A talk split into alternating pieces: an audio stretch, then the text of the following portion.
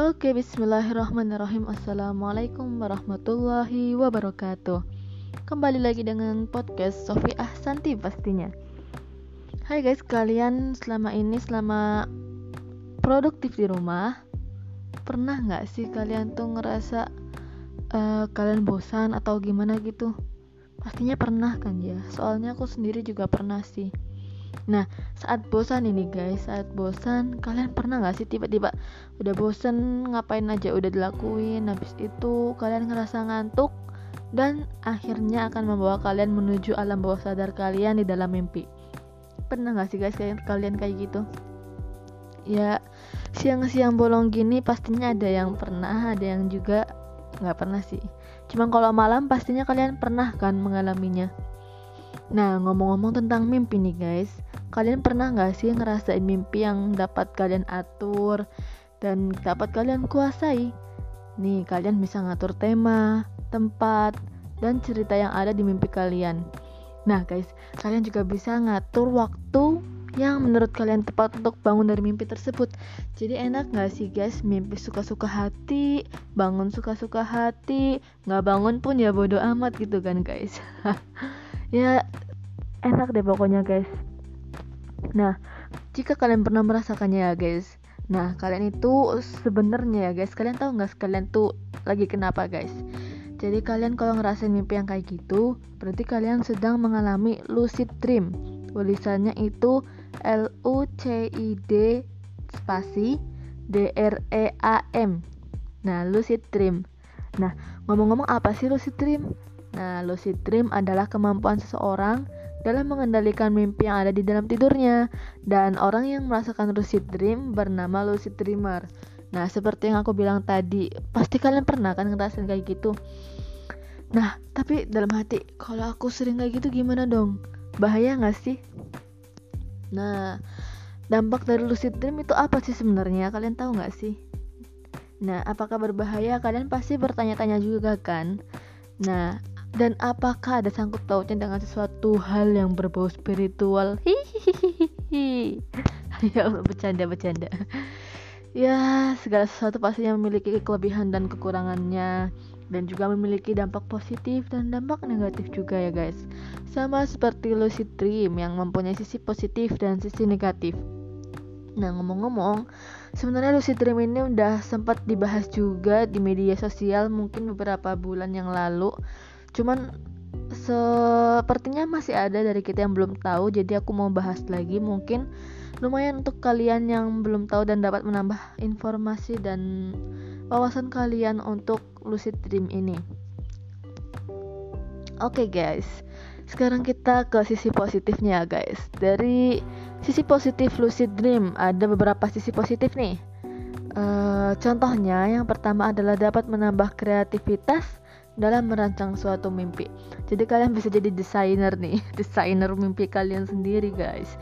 Tapi itu itu itu bisa menambah kreativitas loh guys. Misalnya kalian merancangnya dalam mimpi, nanti di kehidupan nyata saat udah nggak mimpi, kalian bisa merancang apa yang telah kalian mimpikan. Nah, sisi positif berikutnya yaitu yang kedua adalah dapat membantu kalian dalam memecahkan suatu masalah yang mungkin kalian hadapi di kehidupan nyata. Misalnya nih guys, kalian tuh lagi misalnya nih yang gampang aja lah, lagi ada tugas suruh ngerjain uh, matematika ya guys. Nah, kalian ngerjain matematika itu pasti bingung kan? Nah, saat kalian bingung terus kalian ngantuk tidur saat ngerjain matematika, nah kalian di situ bermimpi. Ih, aku bisa ngerjain ini di mimpi. Wah, ternyata 2 tambah 2 itu 4 ya selama ini aku nggak tahu misalnya gitu ya guys ya nggak tahu sebenarnya kebangetan sih nah kalian bisa langsung praktekkannya di kehidupan nyata guys. Itu lumayan membantu nggak sih guys? Kita tinggal tidur habis itu ketemu jawabannya.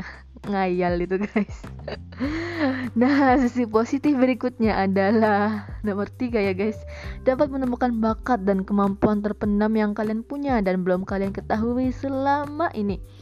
Nah kalian nih sekarang aku tanya, kalian punya bakat apa aja? Ayo sebutin, dalam hati nggak apa-apa, mau sebutin langsung nggak apa-apa. Nih kalau aku, aku punya bakat main musik, olahraga.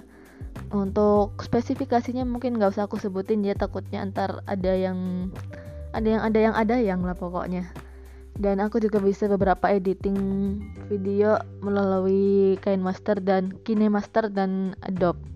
Nah, kalian punya bakat lain gak sih? Nah, misalnya kalian udah nemu nih bakat kalian apa aja. Nah, sekarang giliran sekarang aku nanya, kalian ada uh, sesuatu yang belum kalian bisa nggak? Coba jawab deh. Kalau aku sih belum bisa masak pastinya ya. Aku masak masih antara manis pedas asin nggak bisa terpisahkan dan nggak bisa terbedakan ya nah aku ini kan nggak bisa masak nah aku ingin bisa masak nah sebenarnya aku punya bakat masak nggak sih sebenarnya ini? Nah aku coba ah mimpi lucid dream. Aku mau atur aku mimpi uh, mimpi masak ya misalnya. Nah kalian saat mimpi itu ternyata aku jago banget masak guys. Sampai jadi chef dan aku tahu cara masak ini gimana cara masak ini gimana. Nah itu adalah salah satu bakat yang sebenarnya terbendam dan tinggal kita praktekkan aja di kehidupan nyata guys cuma kadang mungkin kita merasa takut atau gimana nah itulah guys nah sisi positif berikutnya berhubungan dengan takut lucid dream ini juga dapat menghilangkan fobia akan sesuatu Nah, siapa yang punya fobia nih? Fobia serangga, laba-laba tinggi uh, atau fobia hewan? Bisa dicoba nih. Nah, misalnya fobia hewan atau fobia ketinggian ya, yang sering ini banyak yang merasakan. Nah, kalian kalau misalnya punya fobia ketinggian, kalian coba deh buat lucid dream kalian. Kalian lagi naik gunung, habis itu ada flying fog, kalian turun situ. Wah, pasti enak kan guys tinggal teriak sekencang mungkin ah di dalam mimpi kalian tapi ya Nah, dari situ dapat melatih kalian untuk tidak takut akan yang kalian takuti itu, guys. Jadi, lucid dream ini sangat membantu kalian untuk menghilangkan fobia yang kalian punya sedikit demi sedikit. Dan kalian dapat coba nanti saat kehidupan nyata, kalian udah berani terhadap ketinggian itu, guys. Nah, dari tadi kita kan ngomongin sisi positifnya nih kita gimana kalau beralih ke sisi negatif kalian ada uh, menemukan sisi positif lainnya guys kalau ada bisa kasih tahu aku mungkin di sosial media aku atau di kolom komentar YouTube aku atau mungkin di sini kalau bisa ya. Tapi aku nggak tahu sih bisa apa enggak di podcast ini. Dan kalau enggak mungkin bisa kasih tahu di website aku. Ya hitung-hitung kita berbagi ilmu lah. Nah sedangkan sisi negatifnya dari tadi kita belum bahas ada kalian akan terbangun dengan kondisi yang kurang bugar dan merasa lelah karena 50% otak kalian bekerja saat kalian tertidur. Nah, ini nih sisi negatifnya nih guys. Jadi kalian tuh tidur ingin istirahat, tapi kalian malah tidur malah bekerja otak kalian guys untuk bermimpi lucid dream ini. Saat kalian tidur biasanya otak kalian hanya bekerja sekitar 10% lah guys. Nah, saat kalian bermimpi lucid dream, otak kalian akan bekerja sekitar 50% guys. Jadi lebih banyak dan pastinya kalian tidur dengan kondisi tidak tidak nyenyak, tidak nyaman dan bangun-bangun seperti rasanya seperti nggak tidur mungkin kali ya guys, cuma menjamin mata doang. Itu sih guys sisi negatifnya. Ada lagi nih guys, kalian akan sulit membedakan kehidupan nyata dan kehidupan saat waktu lucid dream yang kalian alami. Kok gitu sih?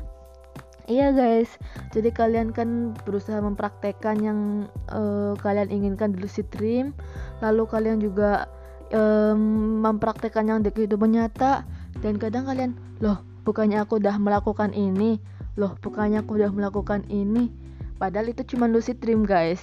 Nah jadi kalian akan akan akan agak-agak susah gimana gitu untuk membedakan antara lucid dream dan kehidupan nyata. Nah, negatif yang berikutnya nih guys, semoga ini negatif yang terakhir ya. Soalnya aku sih nggak nemu lagi negatif yang terakhir. Nah, kalian sewaktu-waktu akan mengalami sulit bangun dan mimpi kalian uh, dari mimpi kalian guys dan sulit bergerak saat mimpi kalian atau lebih kita kenal dengan sebutan ketindihan.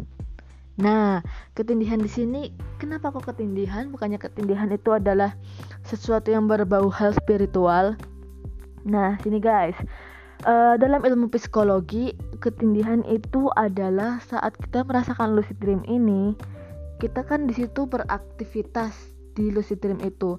Tetapi nyatanya badan kita itu tertidur.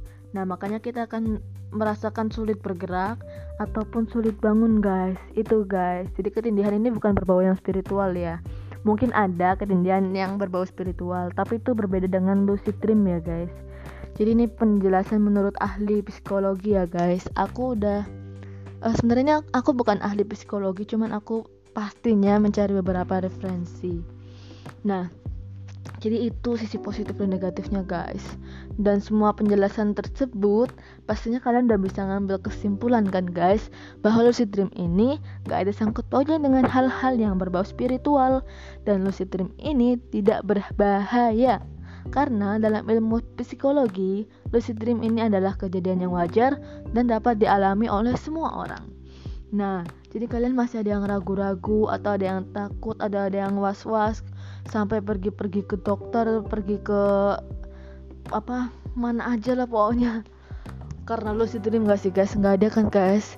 Semoga nggak ada, semoga kalian tetap sehat dan bisa merasakan lucid dream kalian tetap nyaman dan nyenyak ya tidur kalian. Dan pastinya aku berpesan kalau kalian mau lucid dream jangan sering-sering ya. Nanti kalian yang ada tidurnya nggak pernah nyenyak, selalu capek, jadi aktivitas kalian nggak optimal dan jadi kalian bisa kurang produktif saat di rumah aja. Oke, semoga cep apa yang terjangkit corona cepat sembuh dan kita yang masih sehat dapat diberikan kesehatan sampai uh, wabah ini mereda untuk kalian yang masih di rumah, tetap di rumah, stay safe. Yang kalian di rumah sakit, bertahanlah, berjuanglah. Kita doakan kalian akan tetap sembuh. Dan bagi para tenaga medis, semangat bapak-bapak dokter, ibu-ibu dokter. Semoga kalian diberikan kemudahan dalam mengurus pasien-pasien yang ada di rumah sakit ataupun puskesmas ataupun tempat lainnya. Dan Indonesiaku semoga cepat pulih, semoga cepat kembali normal keadaannya agar kita sebagai warga Indonesia dapat melakukan aktivitas kita seperti biasanya. Oke, podcast Sofi Asanti di sini. Dan terima kasih yang udah dengerin podcast ini. Wassalamualaikum warahmatullahi wabarakatuh.